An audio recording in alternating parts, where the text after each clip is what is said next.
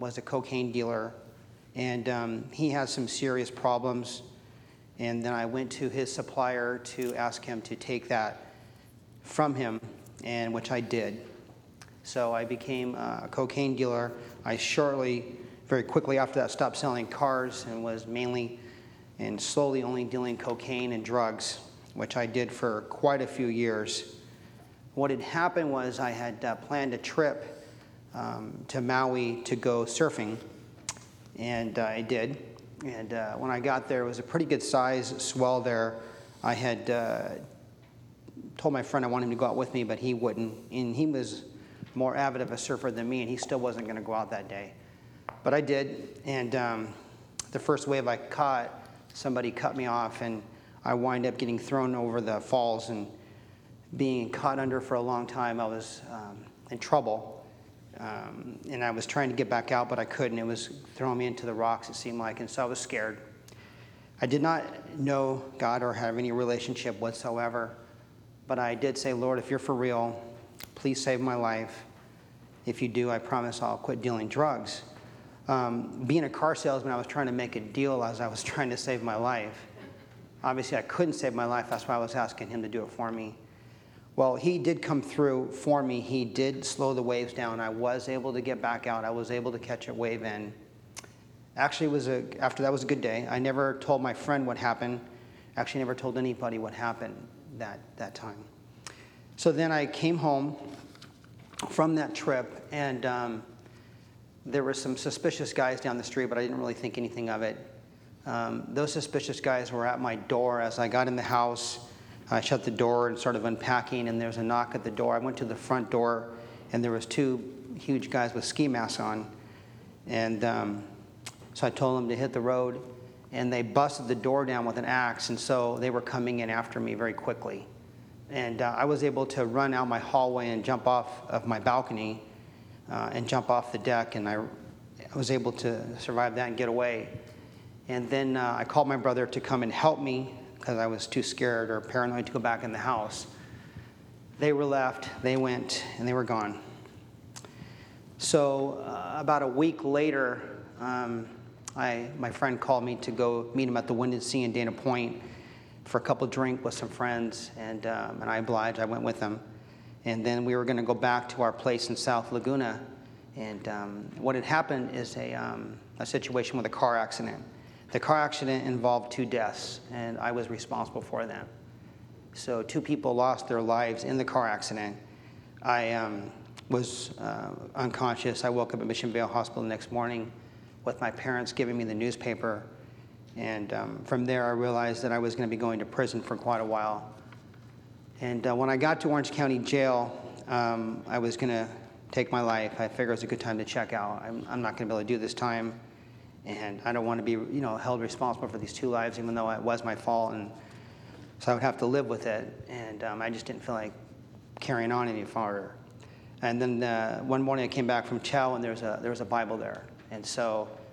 Not sure who put it there, but it was there. And I started to read it. So the suicide thoughts started to go away there was a peace that I started to feel. And so I went to church, the chapel over at Santa Ana Jail.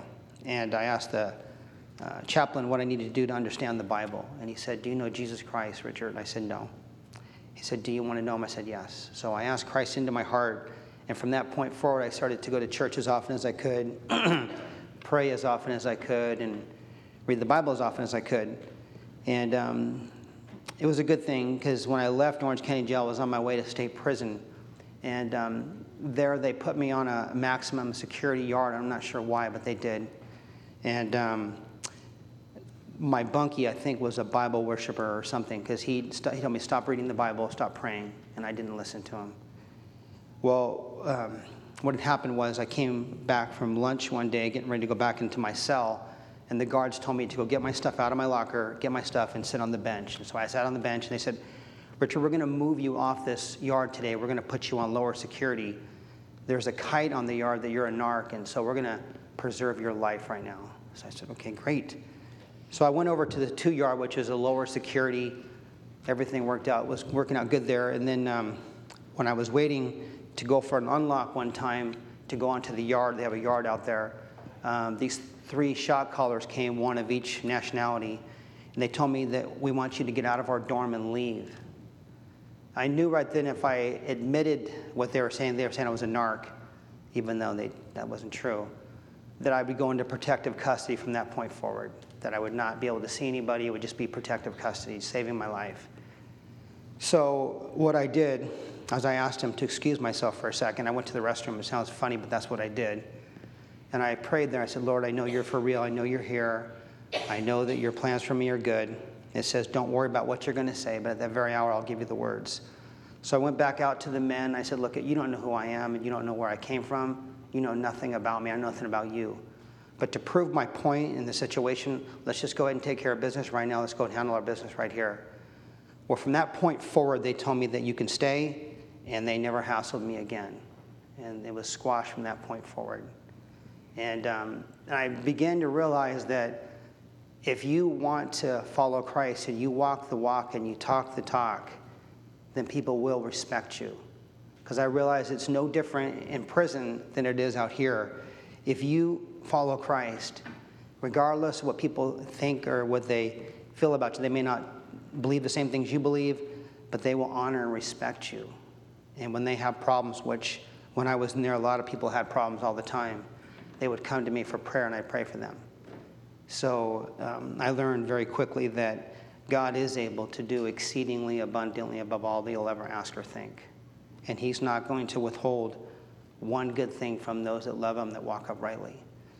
And um, I'm to live a testimony of that with a beautiful wife and kids and home and a business. Everything that could have gone right has gone right ever since that point. Not that everything's perfect, but He is. And thank you for letting me share my testimony seeing Richard today with his family, the way he deals with his wife, his kids, I, that man that went to prison is dead. And God has raised up to new life a new man. And that's what he does in us. And that's why I love this time of, of our stories because we see the word alive in us and active. So praise God for you, Richard. And I want to thank you for sharing that. All right, continuing on in First John, the scripture reading today is from First John, starting at chapter 3, verse 24. And we're going to start at uh, the second sentence in that, so 24b. First John chapter 3, 24b. Now, in your Bibles, you won't find a 24b, but it's just a way to designate the split in the verse. All right. And by this we know that he abides in us, by the Spirit whom he has given us. Beloved, do not believe every spirit, but test the spirits to see whether they are from God. For many false prophets have gone out into the world. By this you know the Spirit of God. Every spirit that confesses that Jesus Christ has come in the flesh is from God. And every spirit that does not confess Jesus is not from God. This is the spirit of Antichrist, which you heard was coming and now is in the world already. Little children, you are from God and have overcome them. For he who is in you is greater than he who is in the world. They are from the world. Therefore, they speak from the world, and the world listens to them. We are from God. Whoever knows God listens to us. Whoever is not from God does not listen to us. By this we know the spirit of the truth and the spirit of error. Heavenly Father, Lord, we thank you so much for your word. And God, we just pray that we'd handle it, I'd handle it faithfully tonight. Lord, we ask that uh, you'd bless this time and let my words be glorifying to you. In Jesus' name, amen.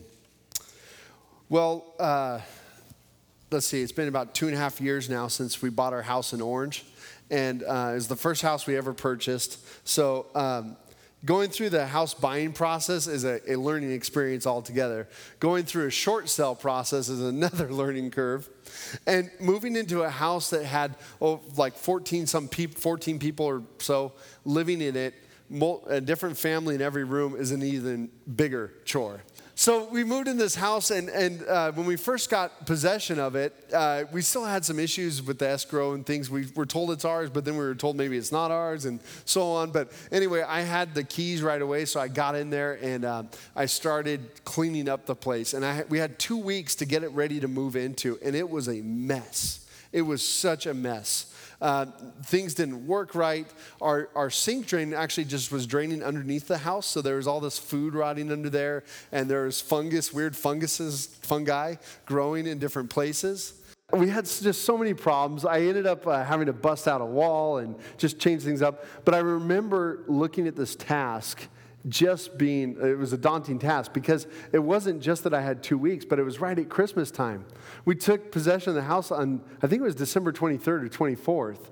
And so we had Christmas time. I had a Christmas Eve service to, to preach at and prep for. Uh, we had a youth all nighter uh, for New Year's Eve, and it was just like, wow, this, I don't know how I'm going to get this done. Well, I was amazed. Helpers showed up. People just started showing up and some of you showed up and just started helping out. People would come up and say, Hey, I've got two hours. What can I do? I'm like, uh, Here, scrape the ceiling, uh, sweep this floor. Oh, you want to paint? Sand a wall. And it was just amazing. Uh, I remember Ryan Bonilla showed up with all of his tools. He put his sign out in front of my house and just went to work. And I was like, Okay. So, and it was such a blessing to have all that help. It made all the difference in the world because it took a house that was really unlivable and made it livable in that two weeks' time. You know, God has done something like that with us. He has given us a helper. The, here in 1 John, at the very beginning, it says that God has given us his Holy Spirit. Look at verse 24b. And by this we know that he abides in us by the Spirit whom he has given us. You and I, who have given our lives over to Jesus Christ, who have been born again, have not been born again with no help. God has granted it to us his Spirit. And that Spirit has. It takes up residence within our lives and begins to help us clean house. But let's talk about the Holy Spirit for a minute. And I hope you don't mind deviating a little bit from 1 John just today to talk about the Holy Spirit. Because I think a lot of times people aren't sure what to do with the Holy Spirit. It's almost like the Holy Spirit is uh, some sort of essence or power. At least that's what the Jehovah's Witnesses call the Holy Spirit. It's just the force of God or his power. Some people think the Holy Spirit is the ghost of Jesus, which is also not accurate at all. The Holy Spirit is a person. In fact, he is the third person of Jesus Christ, or the, the, the Trinity. Excuse me. Now I'm spitting heresy. so, tonight is going well.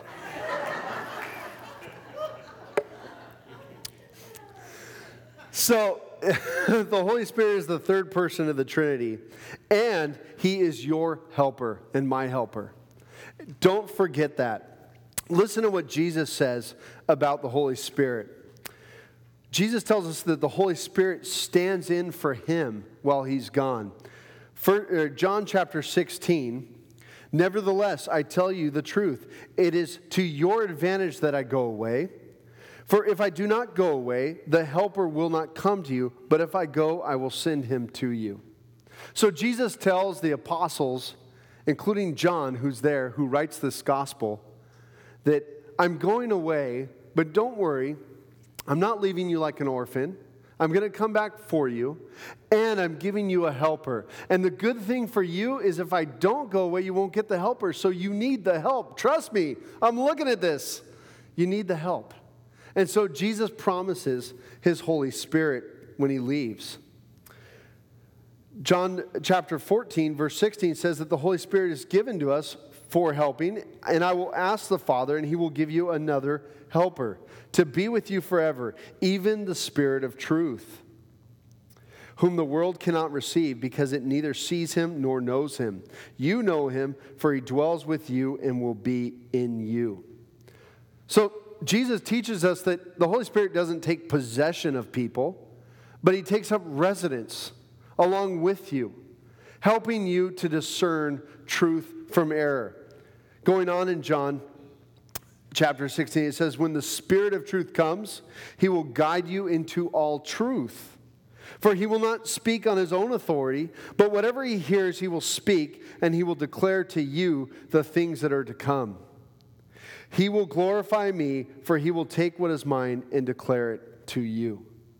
So, Jesus teaches us that the Holy Spirit's there to help us to discern truth and understand truth and to know truth so that we don't fall for falsehood anymore.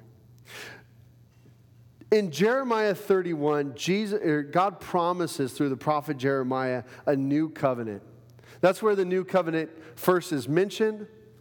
And, and of course, Jesus, when he's at the Lord's at his table the night before his death, he, he announces to the disciples, raising up the glass, he says, This is the new covenant of my blood shed for you. And part of that new covenant is the law will no longer be something that we're a slave to, but God's law will be upon our hearts and in us. There'll actually be a desire now to do what pleases God. That's part of the work of the Holy Spirit in us. Now, can you imagine for a moment if um, all of my friends showed up to help me out in my house, and I just started yelling at them or kicking them out. Or, or when, when they're doing something, I come by just after they sweep and I kick over their dustpan. Can, can you imagine? I, I'm sure if you were there helping me, you wouldn't stay for long. You'd be out of there. Well, sadly, some Christians do the very same thing with the Holy Spirit. In fact, Paul warns us not to grieve the Holy Spirit. Do not grieve the Holy Spirit of God, by whom you were sealed for the day of redemption. Let all bitterness, wrath, and anger, and clamor, and slander be put away from you, along with all malice. So it's actually possible for us as Christians, as believers, to begin to grieve God's Holy Spirit. And how do we do it? By sin, sinning by rejecting the truth in us, by rejecting the truth of God's Holy Spirit, and sinning. We're going to talk more in a little bit about how God's Holy Spirit helps us to become overcomers. But I want you to realize that there are many Christians who say, okay, I'm going to make a profession for Christ or I'm going to get baptized. And then slowly you start to see them decline and go back into worldly activities. Now, from a from a physical standpoint, we look at it and go, oh, well, I wonder if they're really saved. Or, and we start asking questions like that and whatnot. Well, I don't know. But here's what I do know if you ignore the conviction of the Holy Spirit, you will begin to deceive yourself more and more and harden your heart towards it. And then you're going to end up in trouble like you never were before because you know the truth, yet you're rejecting it. And John talks about this. Remember, he says that if you claim to be in the light, you've got to walk in the light. Because those who claim to be in the light yet walk in darkness are not of the light.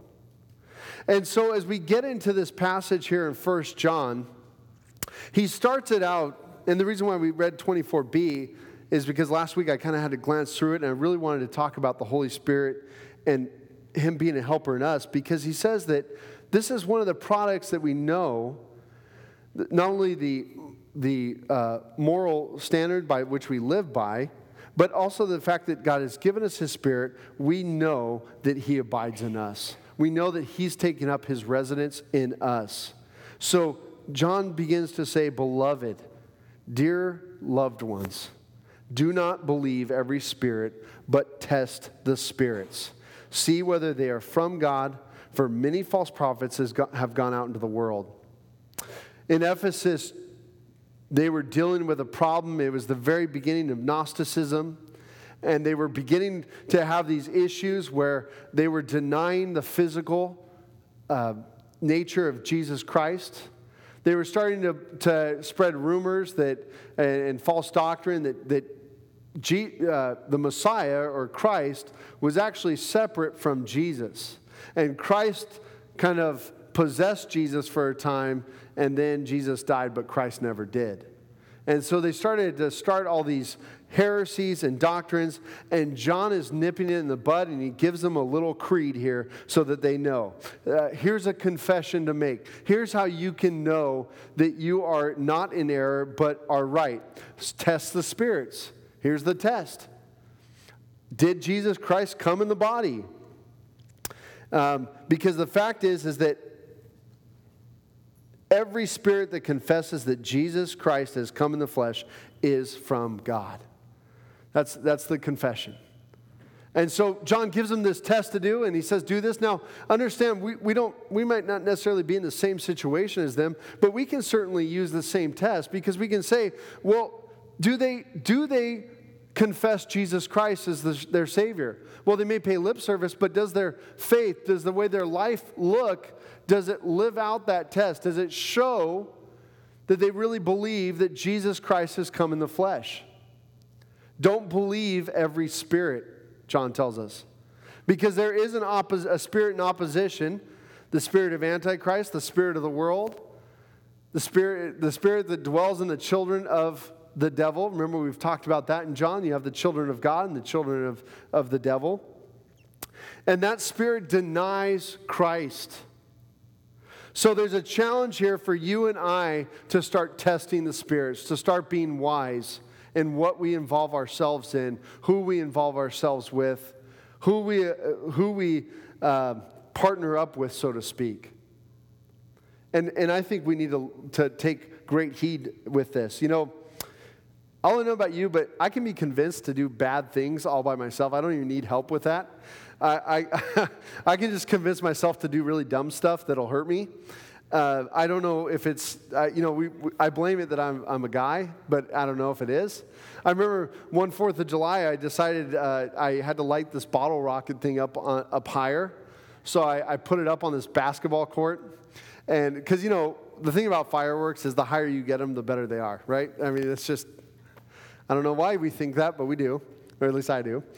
So I lit this thing and it falls over. I'm like, ah, I'm trying to get it back up. And, and then it falls to the ground. I'm like, oh no. And because I was afraid it was going to fire off to somebody. So I'm running down the ladder and all of a sudden it fires up the back of my board shorts. And uh, it goes, I'm like, what? so I don't know what to do and it's burning. and all of a sudden it blows up. Boof. Smoke is billowing out of the bottoms of my board shorts. I'm like, ah. I'm running around trying to get my bottom inside of a bucket of water, but it's too big. I don't have my mother's hips, they're totally my own. And, and I couldn't get it in, and everybody's laughing at me, which was, uh, you know, I understand that. So I run next door to the pool and jump in it, and it's like, ah, so good. And then, of course, everybody afterwards, uh, you know, everybody's dying laughing, and then they go, man, that was really dangerous and dumb. It's like, whatever, I was your entertainment. I love it when people do that. You're like, you're hurt, but that was dumb. so, anyway, but I can convince myself to do dumb stuff all by myself. Even more so, I can convince myself, I, or I can become convinced by others. Listen, I, I want to ask you, how much time do you hang out with the Lord? Think about that for a minute. How much time do you hang out with other people? How much time do you hang out with the TV or reality TV or media programs or Fox News, whatever it is? How much time do you hang out with those things? And do you test the spirits? Do you test the advice that's coming at you? Listen, Christians aren't supposed to retreat from the world. We know that. We're supposed to be here. We're supposed to be letting our light shine. We're supposed to be sharing the gospel with others but we're definitely not supposed to be adopting the worldview and philosophies of this world. And in Ephesus, they were starting to do it. And so John challenges them on testing the spirits. Is this of God? You know what? They may sound like they're from God, they may even sound like brothers and sisters in the Lord, but what they're saying is wrong. Test the spirits. Mark Driscoll, when he first started teaching at Mars Hill Church, and maybe some of you have heard him, he's big church. He's recently been in the news because uh, of some issues. He's stepped down from the pastor for a time to be under review. But when he first started teaching, he was known as the cussing pastor. and, um, and he, he, would, he would often use some foul language, and, and it was very attractive to men and stuff. Well, he doesn't say it was okay. He, he actually regrets doing it and whatnot. But listen, when you see a pastor or a figurehead start living a certain way, you're t- inclined to think, well, it's okay, then I can do it. But what does the scripture say? Put aside all foul language or obscene talk, Colossians says. We're not to be like the rest of the world. You're to be set apart, a living sacrifice. Problem with living sacrifices is we can get off the altar, can't we? And we want to stay on that altar, right there, laid out before God. God, I'm your vessel, you use me. Test the spirits. So the first test is that who confesses that Jesus Christ is Lord? Paul says that no one can make this confession except by the Spirit of God. No one can make the confession that Jesus is Lord except by the Spirit of God. So that's one of the tests, too. You know, do they really believe that Jesus is Lord? And we're not just talking about lip service, we're talking about life service.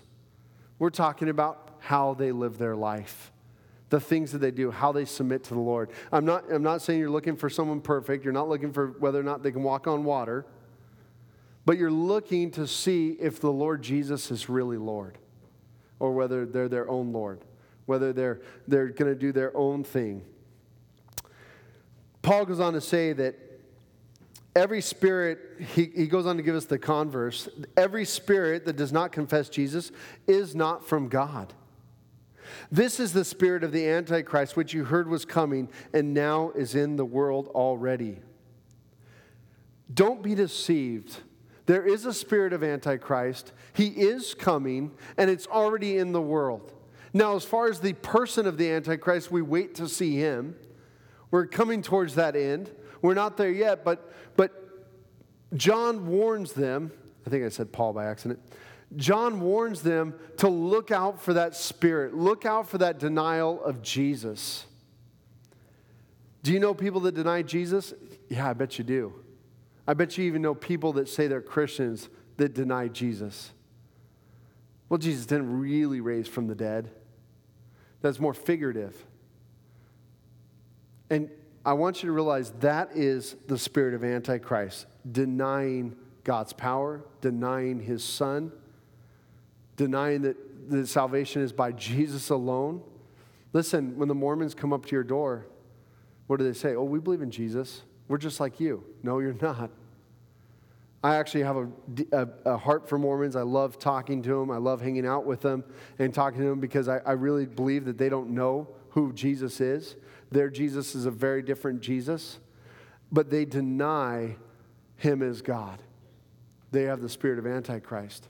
Don't be deceived. Verse 4 Little children, you are from God and have overcome them. For he who is in you is greater than he who is in the world. They are from the world, therefore they speak from the world, and the world listens to them. This is one of the ways you can know whether it's the spirit of Antichrist or from the world, is how they speak, who they listen to. Is the authority the Word of God, or is it themselves, or their friend, or their guru, or Oprah, or Bill O'Reilly? You know, I'm, I'm not saying that Bill O'Reilly is not a Christian, but I, I'm just saying that who is their authority? Who are they listening to most? Be careful Test the spirits. Know that those who are from the world are going to listen to the world. It's so attractive to buy into the world philosophy, and here's why you fit right in. You, you look the same as everybody else. But, but to stand up for Christ, to live for Christ, is much harder. And it's getting even harder, especially for you who are young. Because when it comes to certain subjects, sex before marriage or outside of marriage, you look like a prude. You're not getting in line with everybody else. Partying, the issue of homosexuality and gay marriage. What do you look like to the world? Maybe you look like a bigot. It's so easy to want to fit right in with everybody else. It's so attractive. But we need to not do that. We need to trust the Lord and His Word. The Spirit who is in you is greater than he who is in the world. I really wish Christians, young Christians especially, would have a little more faith in God.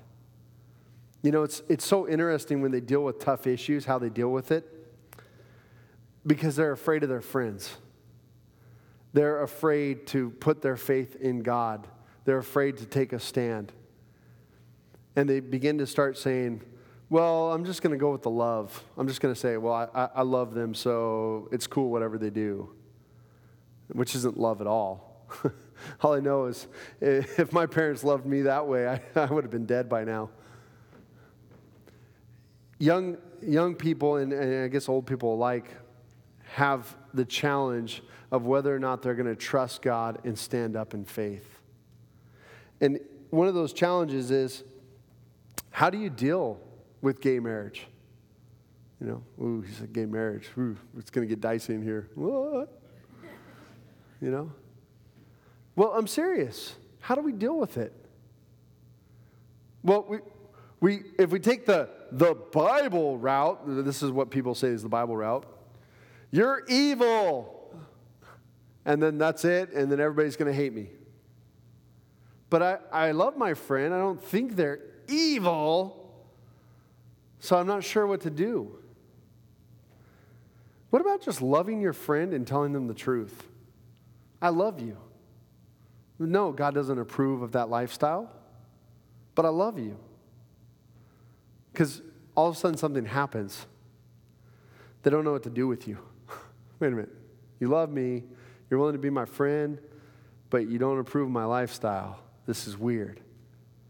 Well, I don't approve of people who are drug addicts, their lifestyle. I don't approve of the lifestyle of murderers, but I can still love them. I can still be kind to them. I'll still share the gospel with them. I don't approve of adulterers. I don't approve of lots of things. I don't approve of the lifestyle, but I love the people. Because you know why? Because Jesus told me to. Jesus says, What good is it for you that you love those who love you? You're just like everybody else. But here's what I'm telling you love those who are your enemies. Love your enemies as yourself. Love those who persecute you. Love those who hate you. That's the Christian's higher call. And you know what? It gets, it gets dicey, it gets hard because they're going to hate you, and you're like, oh, I'm going to love them. I'm going to love them, but I don't really want to. But you know what?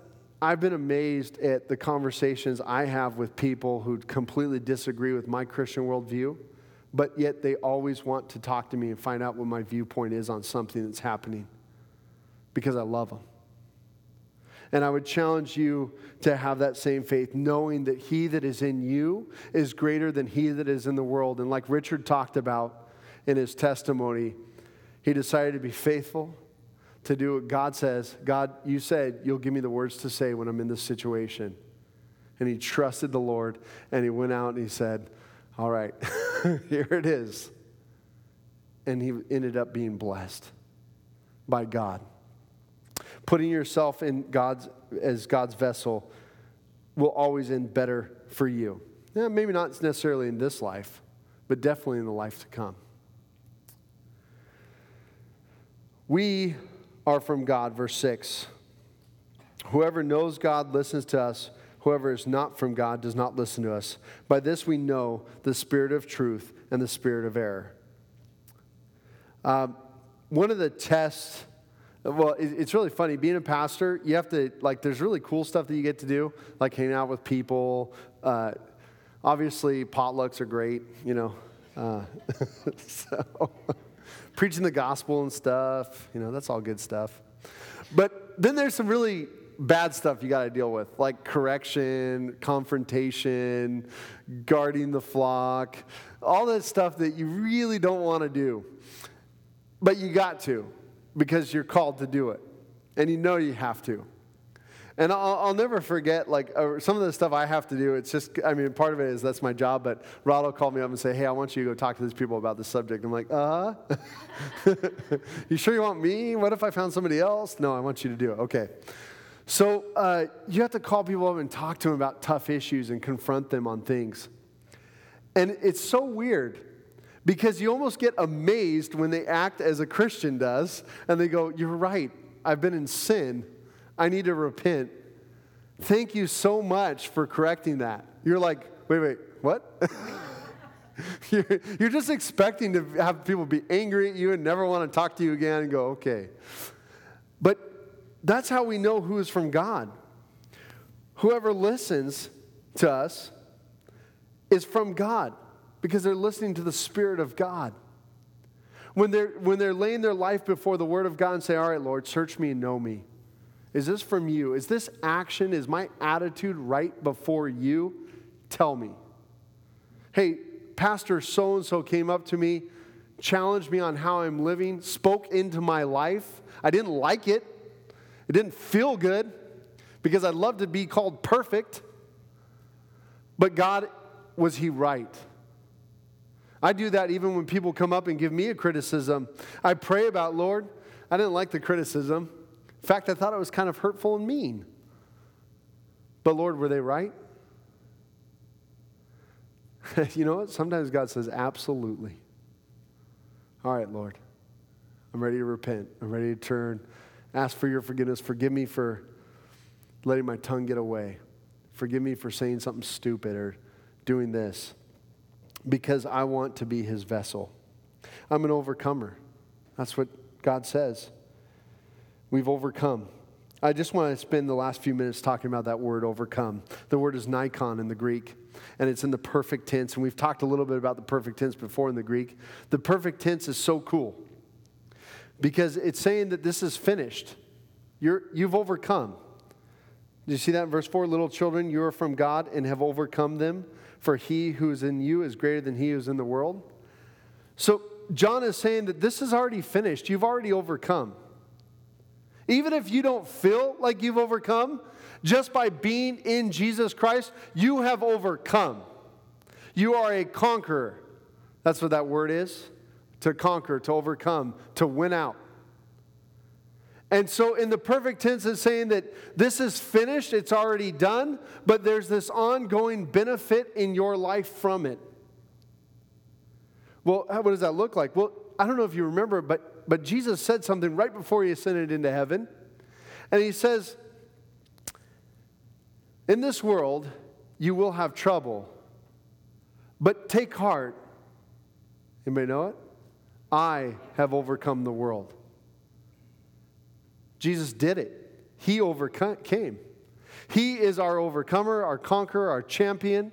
And because he has overcome, we too who are in him have overcome. Remember earlier in 1 John, in chapter 2, verse 14, John speaks to the young men and he says, You have overcome the evil one by the word of the Lord.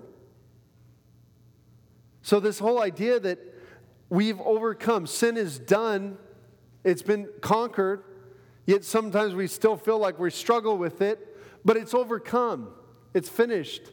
All you need to do is submit to the Lord and continue submitting. Don't go back into it and act like a slave again. What are you, crazy? Don't do that. Follow God. He's your victory. He's your victor. He's given you the victory. You are an overcomer. You have the spirit of truth in you. God has given him to you. Start listening. Maybe you need to turn off some of the TV shows you watch because you're adopting the worldview. Maybe you're convincing yourself that certain things are okay that there aren't. Start listening to the Spirit of truth. Don't grieve the Spirit of God. Now, what about those of you in here that don't have the Spirit of God? What about those of you who are enemies of God? Well, that's okay. Jesus Christ can be your overcomer too. That's the wonderful thing about the gospel message is it's for you. It's for everyone in this room that Jesus Christ paid the price on the cross for your sins. And you can be an overcomer too. You can be victorious. You can be set free from your sin. I prayed with a man not too long ago who has just pretty much brought his life into the toilet. I'm thinking of a better word to say this, and I can't think of a better word. He's a wreck. He has been doing drugs, he's been suicidal, crazy. Everything he's turning to is ruining his life more. This man at one point in time worked with me in youth ministry years and years ago. I love him so much. And it's hurt me over the years every time I see him to see how he's beating himself over and over and over again, how he's grieving the Holy Spirit and turning into his own sin. He came and met with me, and I don't know if he, he may be in the back. He's supposed to come tonight. We'll see if he, he does, but he came and met with me, and he said, I can't take this anymore. I hear all these voices in my head. I'm, I'm schizophrenic. I'm ruining myself. I want to die. I, but at the same time, I know about, I, I don't have, I can't visit my children without somebody watching me. I've lost everything. I need, I need something. I need someone to pray for me. I told him, you know what?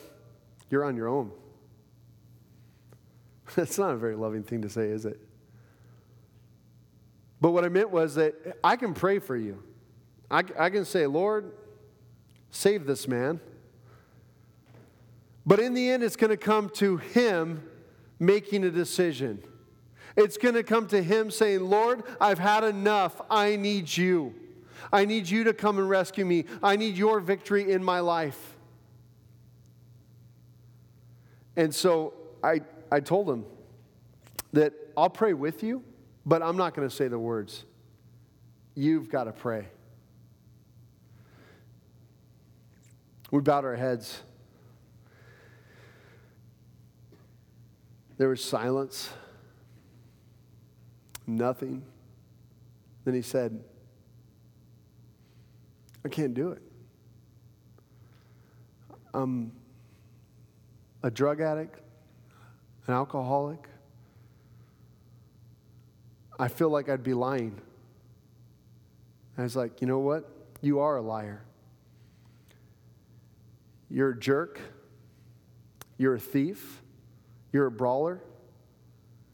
You are a drug addict. You are an alcoholic. You are the lowest of low people. He's like, I know. But guess what? Jesus came for just such as you. So you can quit playing games and start asking God to save you. I couldn't believe it. He just surrendered. He just gave his life up and said, Lord, I'm a wreck. I need you. He proceeded to pray a prayer. Then I prayed for him. And uh, I'm not saying he was healed on the spot. I know he's still struggling. I know even today when I talked to him earlier, he's struggling. But one thing I prayed that I was amazed at, I God put it upon my heart to rebuke the spirits that were harassing him. And I couldn't believe the wind that came through my office. It was amazing. I, I've never felt that before. I know it sounds crazy, but there are spirits in this world that we make ourselves slaves to. And it's only in Jesus Christ that we have victory. And if you're a slave tonight, I want to encourage you to give your life over to Him. Let's pray.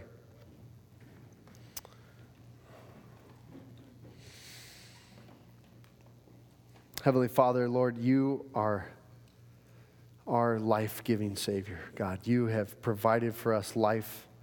Lord Jesus, we thank you for dying on that cross for us.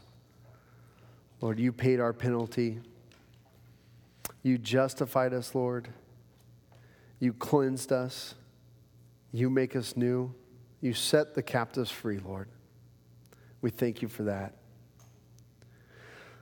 If there's anyone in this room tonight that has been a slave to sin, I want to ask you to pray.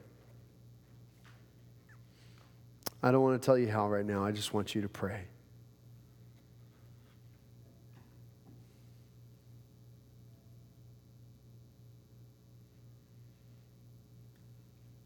Lord Jesus, thank you so much for your love. Thank you that we have victory in you. I'm ready to follow, Lord. I'm ready to be your vessel. Help me to die to myself. We thank you and we ask you now to bless our time in worship and communion as we move forward in this service. In Jesus' name, amen.